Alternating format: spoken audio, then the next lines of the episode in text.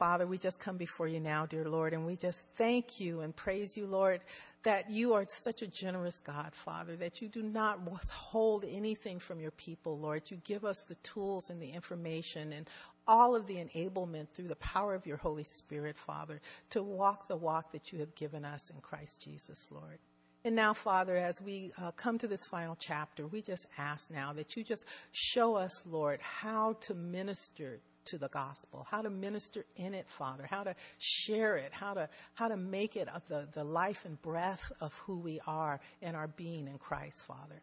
So we just thank you, Lord, and we just ask that you just uh, be in this place, Lord, tonight. In Jesus' name, amen.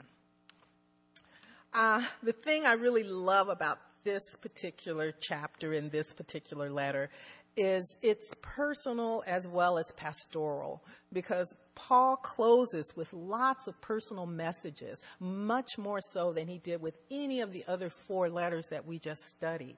And so I just feel like this is probably a very, very, um, very special letter, I think, from him to those that he references later on in the letter.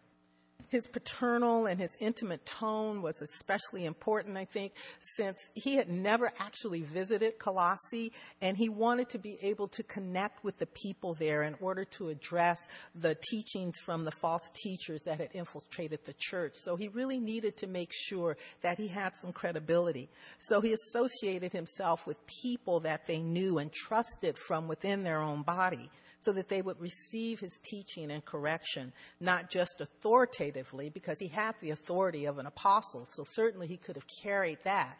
But there's another position of power that we all have too, and that's relationally. That's how our relationships with people enable us to influence and to, to um, help guide and direct them. We'll learn later in the epistle that Epaphras, a fellow Colossian and probably the founder and leader of the church, went to Rome in order to minister to Paul in prison and to talk to him about the heresy that was starting to rise up in the church. Epaphras um, became a believer during Paul's two year Ephesian ministry, so there was a history between the two of them. And now Epaphras, in concern for his church, confided in Paul regarding the false teaching that was starting to circulate among his flock. The false teachers were saying that Jesus wasn't God, which came from Gnosticism, that taught flesh was evil and spirit was good. And since Jesus was manifested in the flesh, he could not be good, therefore, he could not be God. Added to this false teaching was the aesthetic practice of mysticism, which promoted a stern self denial and punishing of one's body, you know, that flagellation that they talk about sometimes in the early Catholic Church. And then there were also elements of Jewish legalism that was brought into the church, teaching that circumcision was necessary for salvation and the observance of Jewish dietary practices and holy days must be kept. So this was just, when I read all of this, it's like this church was a hot mess. I mean, think about all of these different doctrines and all of these different things coming at them from different places. It wasn't just one false teacher. These were multiple false teachers. These people were getting bad information from everywhere. And so I could only imagine what the confusion within that church had to be and some of the conversations that must have been going on between the church members. You know, they probably were asking, you know, who should we follow? You know, who's the right, who's saying the right thing here? Which doctrine is the right doctrine? Because that, this is a lot of confusion. Uh, am I doing what I'm supposed to do to be saved? Because now they're telling me I've got to get circumcised or I got to keep a feast or whatever. And the big question is if Jesus isn't God, who is he? These teachings could not be tolerated. So Paul wrote this letter to declare the absolute deity of Christ and his headship as creator and redeemer. And so when we get to the fourth chapter, and in keeping with Paul's familiar approach to ministry, prayer is most prominent. This is where our labor in the gospel begins. So in verses 2 through 4, it says, Continue earnestly in prayer, being vigilant in it with thanksgiving. Meanwhile, praying also for us that God would open to us a door for the word to speak the mystery of Christ, for which I am also in chains, that I may make it manifest as I ought to speak. Well, of all the things that he could have done, Paul offered up prayer first and foremost in the face of all of this false teaching. He could have rolled out a great church wide program that got the Colossians back on track. He could have called them to participate in 30 days of a Pauline driven church. Or he could have called them to memorize the prayer of Jabez. Or he could even have them taking part in the Daniel fast. But instead of all of these different things to do, he called them to prayer as first and foremost to deal with this heresy. Paul believed in constant, continuous prayer, exhorting Thessalonians to pray without ceasing, and conversely, that he prayed always for them. So here again, Paul urges us to be courageously persistent in prayer, alert for specific needs, and focused on giving thanks. The New Living Translation uh, translates this to say that we're to devote ourselves to prayer with an alert mind and a thankful heart, implying that bold commitment, always prepared to prayerfully go before the Lord with whatever is going on in our lives and the lives of others, should be our posture when we go to prayer. A few weeks ago, Noreen shared with us that God delights in our prayers, and from Proverbs 15:8, and that we're to come to Him in ardent, passionate prayer, asking our omnipotent, omnipotent God to do seemingly impossible works. So while man often seeks after new and different methods to tap into God's power, the Lord is just looking for us to be diligently dedicated to prayer. The other important part of our prayer life is that of giving thanks. In many of Paul's letters, he offers prayers of thanksgiving. In Ephesians 5, verse 20, he says, Giving thanks always for all things to God the Father in the name of our Lord Jesus Christ. Philippians 4 6, he says, Be anxious for nothing, but in everything by prayer and supplication, with thanksgiving, let your requests be made known to God. And then earlier in Colossians uh, chapter 3, verse 17, he says that whatever you do in word or deed, do all in the name of the Lord Jesus, giving thanks to God the Father through him. I really do think it's easier to keep our eyes on Jesus when we're thanking him for the many blessings we receive from him and through others. Once we offer up prayers of thanks, we immediately acknowledge how sovereign the Lord is, and our hearts are humbled before our Almighty Father God. When I read some of Paul's circumstances around his prayers, I have to ask, what's he so thankful about? He's in prison. He's incarcerated. He's cut off from the normal day to day fellowship and life that he's used to. But we will learn as we walk further and further with the Lord that adversity doesn't mean that we're not appreciative for what God has done or is doing in our lives. Paul can thank God for his imprisonment because it gave him the opportunity to share the gospel. After all, he's got a captive audience with the guards as much as he is a captive himself. So he asks for prayer to enable him to speak it clearly, boldly, graciously, and wisely. And all I can do is say, wow, because it doesn't take much for me to have a pity party. I can get a little bit, a bad day, a little bit off track, and before you know it, I'm just woe is me. I'm not thanking God, my husband, my job, or nobody. I'm just unhappy. But in Christ, if we really stay focused on what God has done and what He's doing in our lives, we can retain that joy through thanks and through giving prayer. Last week, Trudy shared from Colossians 3 about how we can live the new life we have in Christ. And here in chapter 4, Paul follows up saying prayer is the enabler of a new life in Christ. That prayer keeps, helps us to make the gospel our walk as well as our talk, making it real and being an effective witness even when we face difficult situations. In 2 Thessalonians verse, uh, chapter 3 verse 1, Paul asks that the brethren pray for us that the word of the Lord may run swiftly and be glorified just as it is with you. So you can see he was always fueling his, his walk, his ministry with prayer. And so here he asks for an open door while in confinement so he can share the freedom of the gospel with others. And he wants to be able to share it accurately without fear or restraint and knowing exactly what approach to use when talking to the diverse peoples and cultures that he would encounter.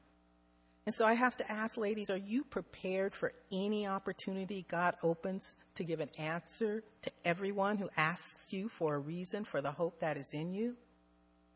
Or do your circumstances dictate whether it's a good time to share the keys of freedom and eternal life to those imprisoned souls that you meet? I know sometimes I do.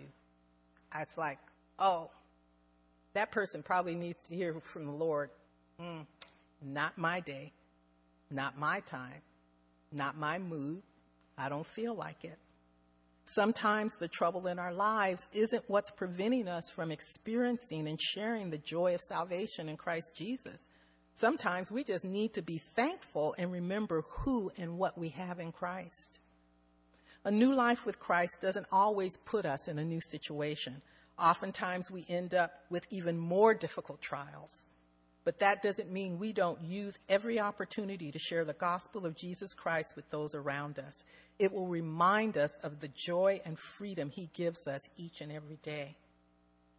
Regardless of our circumstances, ladies, thankful prayer that seeks new opportunities to share the gospel is the most important expression of the new life we have in Christ.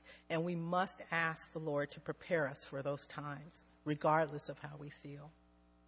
Now, next in verses 5 and 6, Paul shares how we can be living epistles to the world.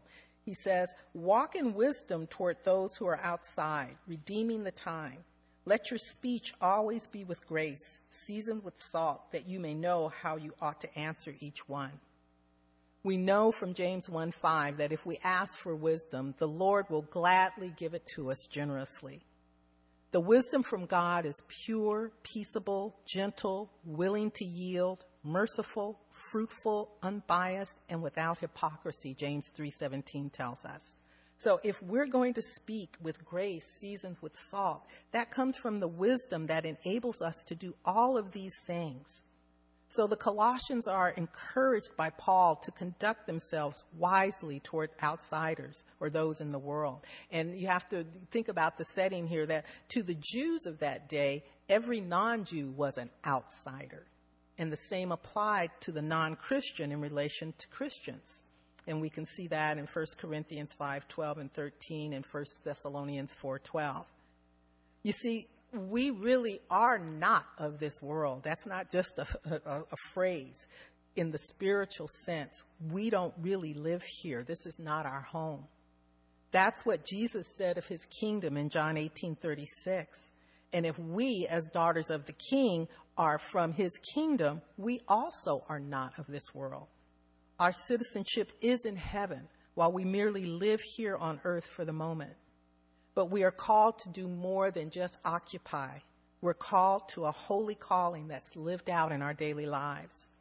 So Paul urges us to live and act with spiritual wisdom that's to be demonstrated both outside and within the church. He commands us to make the most of the opportunities given to us.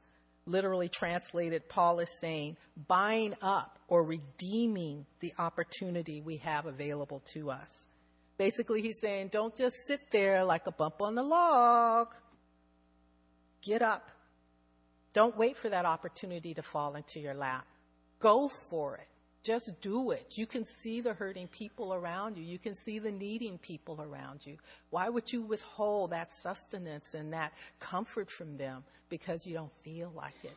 Or you're not thankful enough for what, the God, for what God has done with you to share that with others. Kathy touched on this last weekend at our retreat, and I'm going to be promoting the retreat studies a lot. So if you didn't go and you don't have the CDs, hopefully by the time you leave here tonight, you will order yourself a pack and get it from the bookstore. But she touched on ministering to other people out of love, regardless of how we feel, when in her study called Love the Road Less Traveled. And Kathy said that God's expectation is that we walk in love as Jesus walked giving the world an example because the time is short. And love must be the motivation that energizes our witness both in word and deed. I was so busted up by her study. I told her that too over lunch. Did not appreciate it at all because it convicted me of just my attitude about how and when I share the gospel and what's my motivation. It's not about, you know, Donna feeling right about it. It's about loving others enough to want them into the kingdom of heaven. And that's what it's all about at the end of the day. Time is short. So Paul exhorts us not to waste an opportunity to avail ourselves of every chance to share the gospel and to be a blessing to others. So, how do we demonstrate this spiritual wisdom we're supposed to have toward others? Verse 6 says, We're to let our speech always be with grace, seasoned with salt, that we may know how we ought to answer each other. Again, Paul says to walk the talk and talk the walk. Through our speech, we exercise our spiritual wisdom toward the world. You know how we're always told not to use absolutes like always and never, you know, when you read communications things and you're not supposed to converse with your husband with absolutes and ultimatums and whatnot. Well, Paul certainly had no problem with them here at all. The word says our speech is to always be with grace, seasoned with salt. Always is always, whether we're talking to our neighbor or the grocery clerk, the barista at Starbucks, a coworker, our husband, pastor, or friend. And we're to do it whether we're sharing the gospel or discussing the weather. Because he doesn't say this necessarily within the context of sharing the word. Our speech is always to be seasoned with salt. James also has a lot to say about the tongue and how we use our words that you can read as homework during the summer. I'm not going to go into the, the terrible tongue, the beast behind the ivory cage, but suffice it to say that gracious speech comes from being ruled and yielded to the Spirit of God. The Holy Spirit enables us to always speak what is kind, sensitive, loving, and thoughtful. Ephesians 4:15 says, "We're to speak the truth in love." So if our speech is always to be with grace, our words, and sometimes our silence, ladies, must be energized by the Holy Spirit. Knowing when not to talk can be just as gracious as knowing when to talk. We have to look to the Spirit to prompt us for both. Ecclesiastes 5 2 warns us Do not be rash with your mouth, and let not your heart utter anything hastily before God. For God is in heaven, and you on earth. Therefore, let your words be few. Since salt preserves whatever it's added to, if our speech is seasoned with salt, it will be wholesome and healthy for the hearers. What we say will have a purifying influence in a world corrupted by filthy language and, in, and immoral innuendo. When our speech is flavored with salt, it has spiritual charm and it attracts others.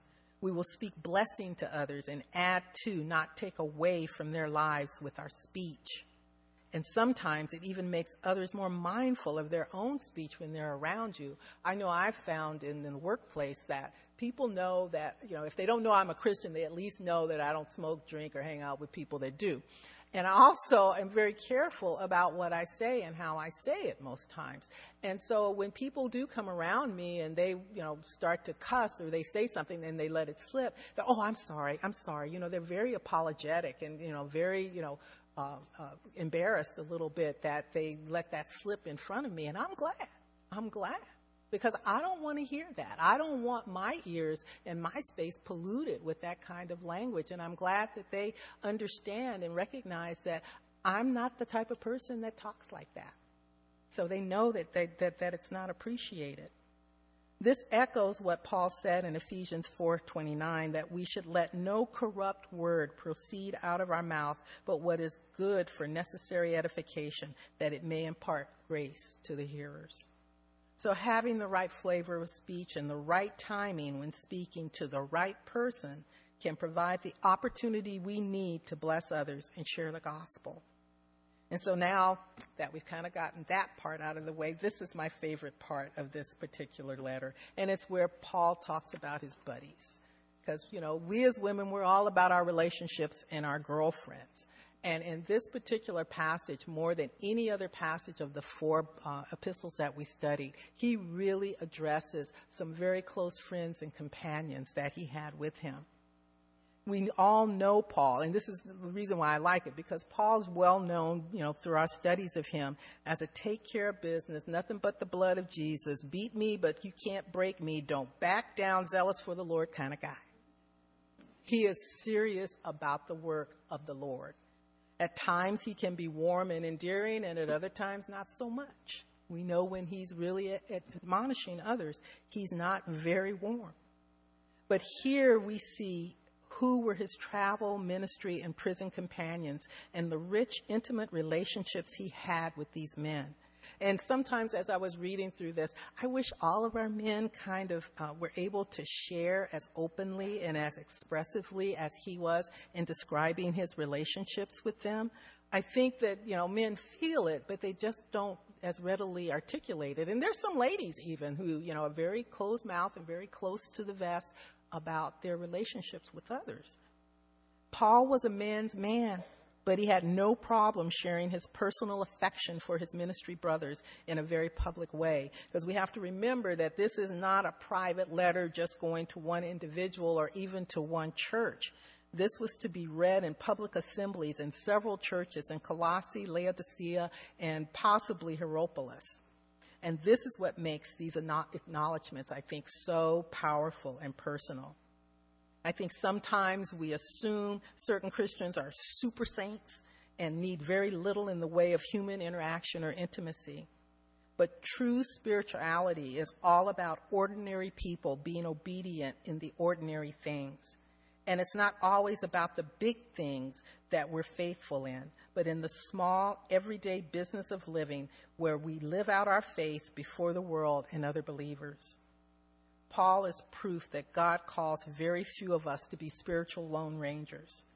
That's generally how cults and false religions get started. You know, they kind of get get off to themselves, and you know they make up their own stuff as they go, and it has no resemblance to maybe where they came from, from the true church. But among true believers, there is both a need and a command for us to find and forge godly relationships and close fellowships with each other. This encourages familiarity and also accountability. Those who depart from regular ongoing fellowship within the body of Christ are playing with fire and at risk to fall prey to false teaching or backsliding or walking away from the Lord altogether. Hebrews 10 24 and 25 tell us that we're to consider one another in order to stir up love and good works, not forsaking the assembly of ourselves together, as is the manner of some, but exhorting one another, and so much more as you see the day approaching. Ladies, I just know that we all need friends to love on and to love on us and to inspire and encourage us deeply in our relationship with the Lord. Karen touched on this in her study at the retreat that we are to be in fellowship to bear each other's burdens and exhorting and edifying one another. And without that close, regular, intimate contact, it's hard to even know what's going on in somebody else's life. I mean, we have Instagram, we have Facebook, and we have also these social media, and we have a lot of ways of keeping in touch with others. But there's nothing like sitting across the table from a sister and just sharing what's going on in your life and, and feeling from her, you know, the things that she's feeling and sharing with her the things that you're going through. Social media can't touch that because it's the tone and it's the inflection in your voice. That's what really carries emotion. That's what really carries feelings. And so we need to have that, that intimacy, that contact with each other. And that's especially true as these times become more desperate and wicked and, frankly, more anti Jesus than ever before. We need to support each other and openly share our affection for one another with encouragement to continue to walk worthy of our calling in Christ Jesus. We need to support each other and keep each other lifted up so that we can continue to carry forward and continue to retain our joy. I can't tell you how often, after I've talked to a sister and shared something with her, I walk away feeling uplifted and, and reminded of what I have in Christ. Because again, we can do our own little pity parties and lose sight of who we are and what we are and have in Christ. So, in these final words of this epistle, Paul shares his affection and accolades for his friends. He talks about eight fellow sojourners and co laborers in the gospel, and I like to call them his roadies because a lot of these people uh, travel quite a bit with him on some of his missionary journeys. These are converted Jews and Gentiles who were his new friends for his new life, and must I say, his new adventures in Christ. So we have here in verses 7 through 9 Tychicus, a beloved brother, faithful minister, and fellow servant in the Lord, will tell you all the news about me. I am sending him to you for this very purpose, that he may know your circumstances and comfort your heart. With Onesimus, a faithful and beloved brother who is one of you, they will make known to you all things which are happening here. In the Greek, Tychicus means fortuitous, and he was indeed fortunate. He had Paul as an associate and vice versa. He was a Gentile and he had become a dear, intimate friend of Paul and is, is mentioned at least five times by Paul in the New Testament. He was a convert from Macedonia and accompanied Paul near the end of his third missionary journey, going ahead of him and waiting for him in Troas, and ultimately going with him to Jerusalem to take an offering to the poor there. And, you know, you just have to know that when you travel that much with somebody, and these are people that travel by foot and by, you know, sea, uh, you get to know them pretty, pretty well. I mean, definitely intimate enough to know a lot of their uh, thinkings and moods and how they respond and react to things. But in this letter, that was about four years prior that he had this association with Paul. So he's got four years of, of, um, of journey with Paul enough for Paul to trust him with taking this letter to the church body at Colossae, as well as the letter to Philemon on behalf of Onesimus. Tychicus was also the courier for the letter to the Ephesians. And so again, you see this, this pattern of trust and friendship between the two of these men. Paul had built a tremendous trust with him, forged from spending all that time on long, strenuous journeys throughout Asia, Europe, Israel, on land, on sea, uh, in, in, in, desperate times and in good times. And that just tells me that you have to be pretty tough to hang with Paul. If he had friends that stayed with him this long through these many adversities, these were pretty tough guys themselves. After Paul's release from prison, Tychicus stayed with him and was considered by Paul as a temporary replacement for Titus, we find in Titus 3:12. And now he was entrusted to bring comfort to a distant flock and news from Paul. He was chosen because of his proven character and ministry gifts as the right person to provide reassurance and information about Paul and his companions that the church was so eager to hear. Paul's next mention is Onesimus, whose name means useful and profitable. Along with Tychicus, he delivered the epistles to the Colossians and to Philemon. He was actually a Colossian and a runaway slave, as we learn in Philemon 10, where Paul calls him his son in the faith who converted while he was in Rome. And through the letter to Philemon, who was also a fellow Colossian, and his master, Paul sends Onesimus back to him to be received as a fellow brother in Christ rather than a mere slave, asking Philemon to forgive him. Paul considered Onesimus trustworthy, reliable, and highly esteemed him. This powerful endorsement before the Colossae church showed Paul's unwavering support for him and showed God's transforming grace at work. At one time, he was considered a criminal and a fugitive for what he did. Now he was a faithful and beloved brother in Christ, worthy of love, trust, and forgiveness. And I just see Onesimus as an example of us going from being slaves to sin to being slaves to the Savior. Paul told Philemon that Onesimus had gone from being unprofitable to being profitable. And he asked that if Onesimus had wronged or owed Philemon anything, to put it on his account. This is just what Jesus did for us. He bore our, our sins. He paid the price. He satisfied what God required for our redemption from slavery to sin to being slaves to the Lord. Paul modeled in his walk and his witness what it means to be like Jesus.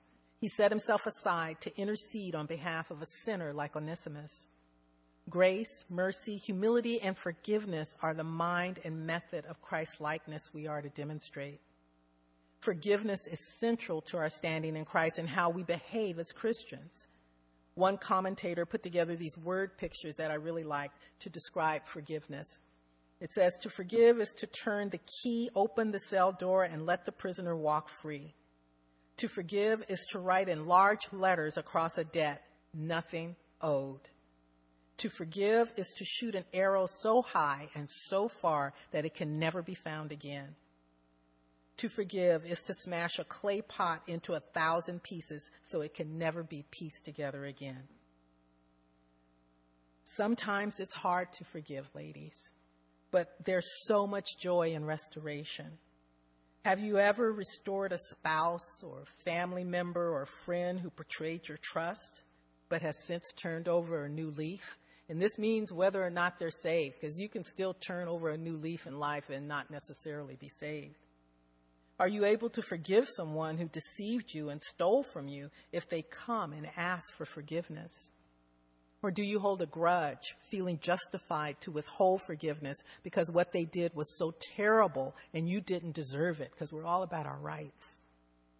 If you ever feel this way or have ever felt this way, welcome to bearing the cross Jesus bore for you. The lesson from Paul is to forgive, restore, and move on. Don't let someone's past overshadow their future. If God did it for us, we can do it for others. The next friends that Paul mentions are who I like to refer to as his six pack pals, uh, not in the alcoholic beverage, more in the Diet Coke way. Uh, we have Aristarchus, Mark, Jesus or Justus, Epaphras, Luke, and Demas three Jews and three Gentiles, representing the diversity of Paul's friends as well as that of the church. They're mentioned here and in Philemon 23 and 24, and it says, Aristarchus, my fellow prisoner, greets you with Mark, the cousin of Barnabas, about whom you received instructions. If he comes to you, welcome him. And Jesus, who is called Justus. These are my only fellow workers for the kingdom of God who are of the circumcision. They have proved to be a comfort to me. Aristarchus was Jewish, obviously, even though he had a Greek name. And that was a common name uh, among Jews who were scattered all over Asia and Europe. Uh, his friendship with Paul began during his third missionary journey while he was in Ephesus. Unfortunately, or perhaps fortunately for him, he was seized by the rioting mob at the temple of Diana there and, because they associated him as a uh, companion of Paul and he accompanied Paul to Jerusalem to take the offering to the church. And he sailed with Paul en route to his Roman incarceration from Acts 27 2. Fellow prisoner literally means one caught with a spear. It refers to a prisoner of war. Most commentators think Aristarchus chose to be imprisoned with Paul versus being forced to stay. He's definitely the type of pal you want to have in a pinch, faithful and true in good times and in bad. Mark, or John Mark as he's referred to in the Acts, is Jewish and identified for the first time as Barnabas' cousin. And you may recall Barnabas and Paul had a very, very sharp contention because Mark had left them at one point in time and gone home during the first missionary journey. And Paul wouldn't have anything to do with him. So at that point, Barnabas and Paul parted ways. But that was 12 years earlier, and now Mark was apparently redeemed and restored in Paul's eyes. We don't know specifically what instructions were given to the church earlier about Mark, but Paul warmly commends him in this letter and again in 2 Timothy 4:11, saying, "To get Mark and bring him with you, for he is useful to me for the ministry." Paul's Christ likeness is again an example to us. We often call Jesus the God of second chances. Here, Paul clearly allowed Mark to rehabilitate his earlier youthful failure and now served alongside of him as a fellow worker for the kingdom of God and a comfort to him. Mark was now accepted in the beloved company of others who were treasured by the imprisoned apostle and trusted to carry out his ministry. And we should always remember the second chance we were given by Jesus and be more accepting of others who may stumble in their walk with God. Solomon had this to say, and I really like this passage from Ecclesiastes 4, uh, verses 9 and 10, when he talks about faithful companionship and helping someone recover from a failure. He says, Two are better than one because they have a good reward for their labor. For if they fall, one will lift up his companion. But woe to him who is alone when he falls, for he has no one to help him up. We need to be open to recognize when someone has redeemed themselves from previous failure and also be willing to help them recover. Give someone else the second chance that Jesus gave us. Peter also recognized Mark as his spiritual son in 1 Peter 5:13, and I'm thinking this has to be because Peter more than any of the apostles knew what it meant to fail and to be recovered and restored to usefulness. In the devotion that she shared at the retreat, Lorraine talked about recovering from a fall. She says, Jesus uses our brokenness to minister to others as we walk hand in hand with Him, healing along the way. The Holy Spirit enables and instructs us in His Word all the way to restoration.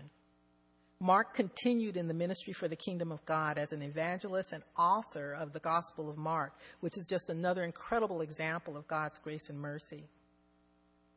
We don't know much about Jesus or Justus other than he was Jewish and a kingdom co laborer with Paul, as well as a comfort to him. Jesus was not an uncommon name and means Jehovah is salvation, as you know, and it's the Greek form of the Hebrew name Joshua. Justus means righteous, indicating that he had a just and equitable character, very well suited to ministry. Paul didn't have many Jewish Christians ministering with him, and I'm sure Mark and Justus were blessings to him in ways very different than his Gentile companions. His Jewish brothers had been on the same spiritual journey as, as he had, so I can imagine that their bond was very special and very personal and very rich. And then now we come to Epaphras, who Paul says is one of you, a bondservant of Christ, who greets you, always laboring fervently for you in prayers, that you may stand perfect and complete in all the will of God. For our bear witness that he has a great zeal for you, and those who are in Laodicea and those in Hierapolis. And I gave you some background earlier on Epaphras' ties to Paul. He was a, a Gentile from Colossae and church leader with a passionate pastor's heart for his people. And I just want to know if you notice how Paul duplicates himself in his ministry. You see, all these men have a lot of the characters and attributes that he himself had. And he mentored to these people and he discipled them during his missionary journeys and his church plants. He didn't selfishly hold on to what he had learned about service and ministry, he passed it on and paid it forward. And so we ought to take his example in ministry. We ought to be training others to take our place. We ought to be discipling and mentoring others to come alongside. And if you want to know more about that, again, get Kathy's retreat study. So, like Epaphras, so, so like Paul, Epaphras was a slave to Christ and a prayer warrior on behalf of his flock against the false teaching creeping into their church. We again see the word always, indicating he was constantly engaged in battle, wrestling and striving in his prayers and interceding for them not to be led astray. He prayed for them to become established, rooted, and fixed in the truth, desiring that they mature thoroughly and lack nothing in their faith and understanding of God and His Word. And because the heresy appeared to be going viral and spreading to Laodicea and to Hierapolis, Epaphras had a deep concern that fueled his fervent, agonizing prayers for their growth and spiritual maturity. And now finally we come to Paul's acknowledgement of Luke and Demas and his closing words to the church. Verse 14 and 15 say, Luke, the beloved physician, and Demas greet you. Greet the brethren who are in Laodicea and Nymphas and the church that is in his house.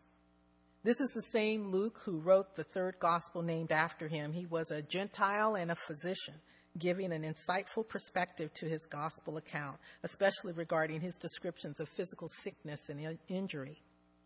Luke was Paul's close friend and personal physician and frequently traveled with him as part of the we Paul often mentioned in the book of Acts.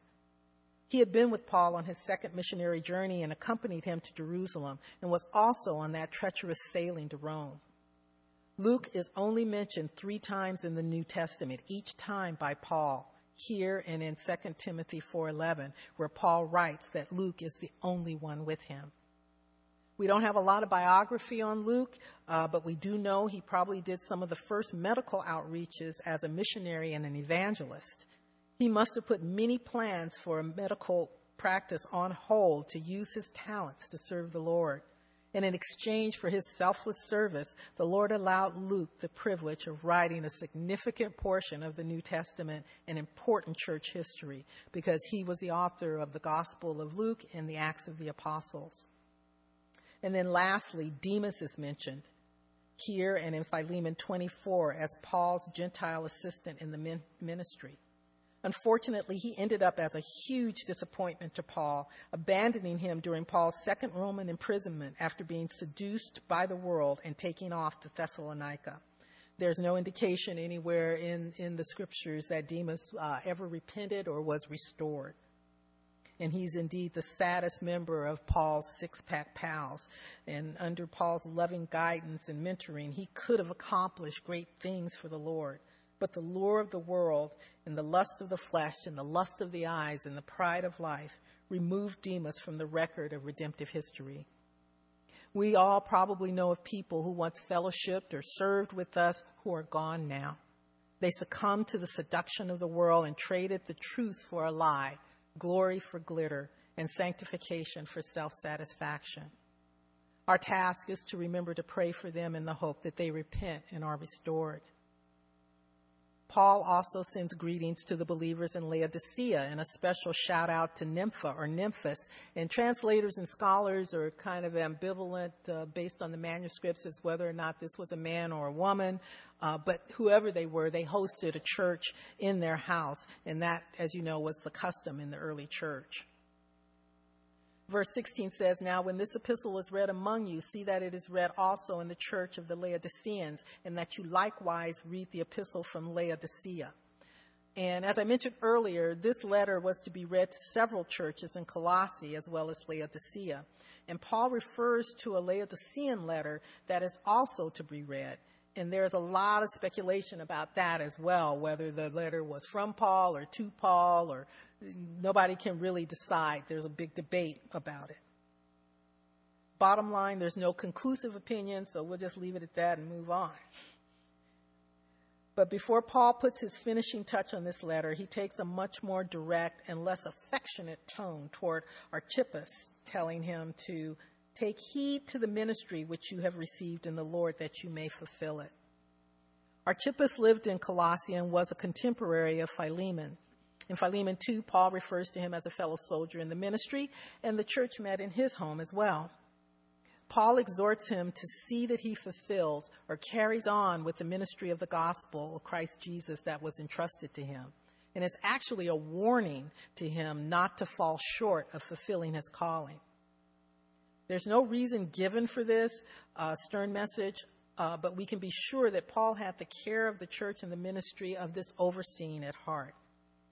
And then finally, we have verse 18. And he says, This salutation by my own hand, Paul, remember my chains. Grace be with you. Amen. Paul's signature validated that the letter was genuine and authentic. He typically wrote some personal greetings in his letter, as he did in 1 Corinthians and 2 Thessalonians.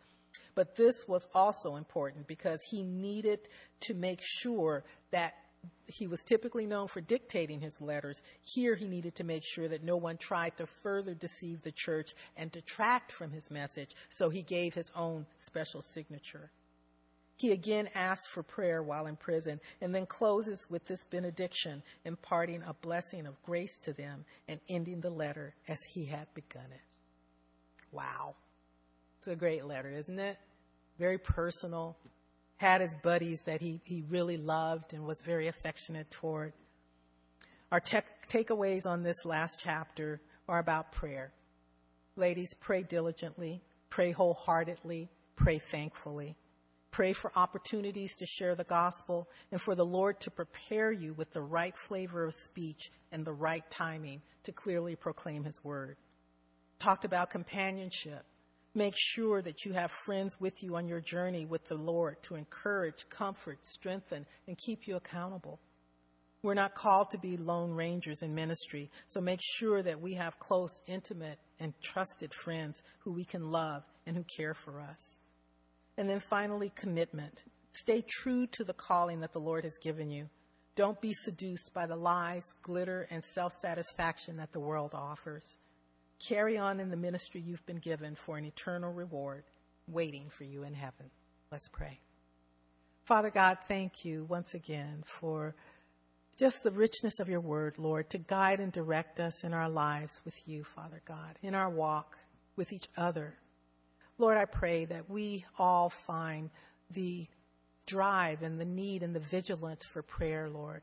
I pray that we each all have companionship and fellowship and friendship with one another, with those who can encourage us and strengthen us, Lord. And I pray, Father, for commitment, Father, that we will just stay committed to the calling that you've given us, Lord. Even when times get difficult, we will not fall away. I thank you, Lord, that um, you give us such good examples in your word, Lord, for us to follow, that we are not lost or without instruction.